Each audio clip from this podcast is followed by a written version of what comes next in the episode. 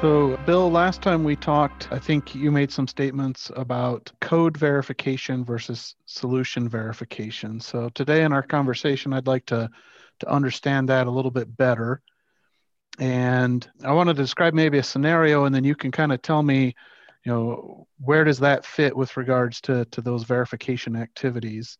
So, our commercial software provider, they, they publish these verification problems and as a part of our verification activities, we, we run a suite of those problems covering the kinds of physics that we're using.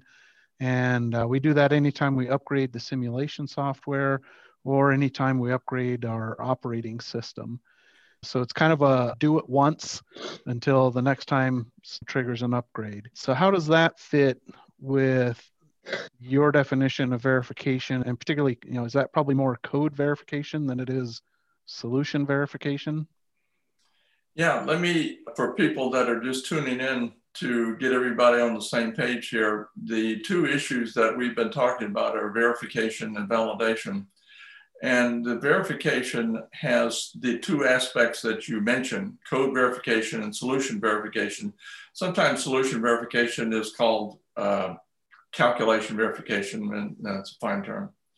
And both code and solution verification deal entirely with estimating or finding numerical errors. It has nothing to do with the physics assumptions in the construction of the mathematical model.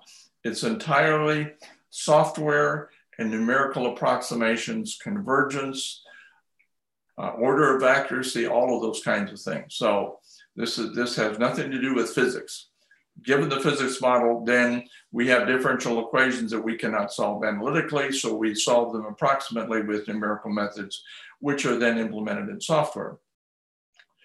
So mostly code verification is done by the software companies themselves or whatever group is developing the software. And that's a primary responsibility that they have. But the responsibility also is shared by organizations like yours that once you get in, let's say a new version of software package, then you should do some basic testing on the test problems that are important in your environment. And, and these would be, they can be code verification test problems, which means on code verification, you have an analytical solution and an exact solution to the mathematical model. Mathematical model is the calculus problem. And so that's what we're talking about doing code verification testing. And then on the solution verification testing, that's an entirely different activity. In solution verification, it is error estimation for a given mathematical model. And then we solve, we solve that discretely with finite elements, finite difference, finite volume, whatever we do. And so that solution verification is done on the individual problems that we are solving for. And usually it's called the application of interest or the system of interest. So maybe that helps, Greg. Okay. On that solution verification, can you explain a little bit more? Is that, you know, getting things like mesh independence, a discretization type error and evaluations of those kinds of error or am I off base there? No, no, that's exactly right. In solution verification, you have a couple of elements of where errors might come from. The most common ones that we're talking about here are those due to discretization from finite element, finite volume, whatever the method is. And these are discrete methods in the sense that they discretize the original differential equation, and then we iteratively solve those equations. Those equations are all arithmetic equations, they're not calculus problems. So they approximate the calculus problem. And as is well known in numerical methods, these numerical methods have a truncation error. It's called, can be called a discretization error, but it's usually called truncation error because it is an approximate solution. And as the mesh is refined, whatever discrete method you're using, then the solution should converge to the correct solution, the correct solution in the sense of the same solution to the calculus problem. And that's one of the tests that you always should do. One of the difficulties is in relatively large scale problems, these finer and finer meshes get very expensive and you can't afford to do that. And that's especially true in three dimensional problems. And of course, it gets even worse in three dimensional unsteady problems like uh, uh, deformation of structures, like in a car crash or some sort of dynamic environment. So, those are some of the practical difficulties of trying to do solution verification. So, what resources are available that, that help us decide what's a reasonable trade off between these activities? Well, code verification is entirely a testing process of the software and the numerical methods. And I say testing as opposed to an estimation problem. It is not an estimation problem. It's a testing problem of the software and the algorithms because you must have an exact solution to the mathematical problem. And so the common procedure is what you had talked about, where you test them when there is a new version of the software. But also, if you're considering a new software package, you should talk to the software vendor and ask them what is their code verification data set. Show me all of the code verification problems that you have tested. And then you can see how they relate to your problems of interest. And then if you have some exact solutions that you want to test it on, you could test the software on a trial basis. And then on solution verification, that is typically a much more involved endeavor because uh, you have numerical approximations, there's discretizations error, there is also iterative errors, those are separate, okay, from discretization. And then there's also a sampling. If you're doing a non-deterministic simulation, then you also have sampling errors. And also in the solution verification, if a analyst makes a error in the input data for the model, that error is actually called part of the solution verification error. So those kinds of things also should be considered because that, that happens relatively often. But that, of course, is a user error. And the best way to check that is have other users or check your own work and have others user check it. So people need to realize there are a number of sources of errors that go into solution or this calculation verification. Okay.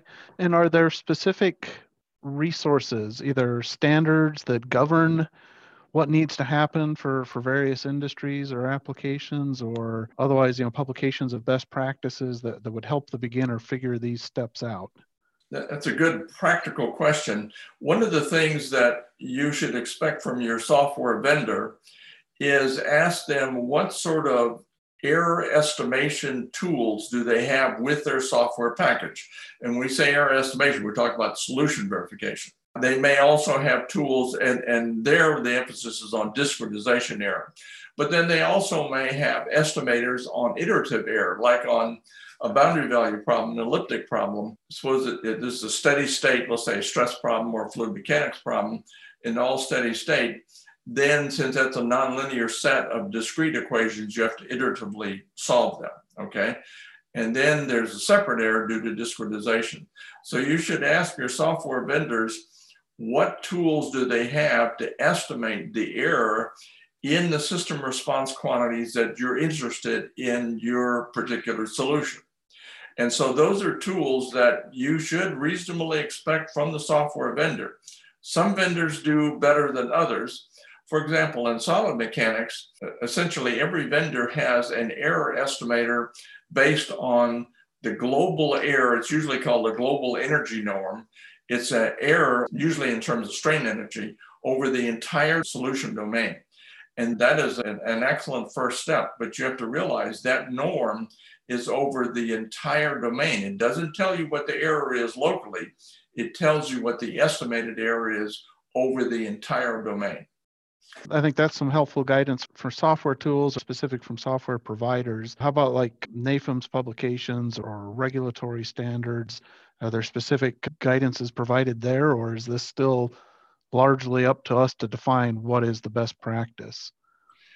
I think there's some weaknesses there. You, you could say that there are textbooks that are on this topic, but there are not many publications that actually deal with it in any kind of detail in the sense of what kind of numerical error estimators, verification estimators might be useful. There are publications in various journals and conference papers. There's some guidance that ASME has on the various aspects like code verification, solution verification, validation, and so on. And NAFEMS also have some in that regard, but it's not a topic that has been, I'd say, widely explained and what tools might be available. So I think some improvements are needed there. So I guess my final quick question would be is if you could convince everybody to do one thing related to verification, what would that be? Okay, well, Greg, I want to cheat on you a little bit. I want to give you two things. One of them is on code verification.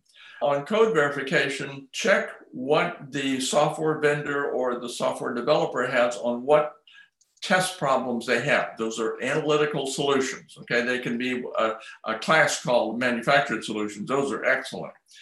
And so check what their code verification test problems are. And when I say check, see if they demonstrate convergence with mesh discretization and also iterative as the mesh is continually resolved. So that's something you should do on the code verification side. On the solution verification side, you should ask your software provider what tools are available there, and you should use those tools if they have them. If your software provider does not have, let's say, a local error estimator, like what's an estimate of the local stress, or if it's a fluid mechanics problem, the local estimated, this is all numerical error, this isn't physics, the local estimated error in local pressure or temperature or shear stress or on, on other local quantities like local heat flux, then if the software provider does not have that, then your organization should start thinking about how do you build those to add on if you can't get your software provider to build them. Because many people have found that when even experienced analysts are doing solution verification they think they have converged solutions. And then when they get a bigger computer and they do more solution convergence in the sense of finer meshes, they realize that the solution changes again and again. And that's something that can really burn you because you think you have the solution to the mathematical problem, but you really don't. So those are the two suggestions I would make, Greg.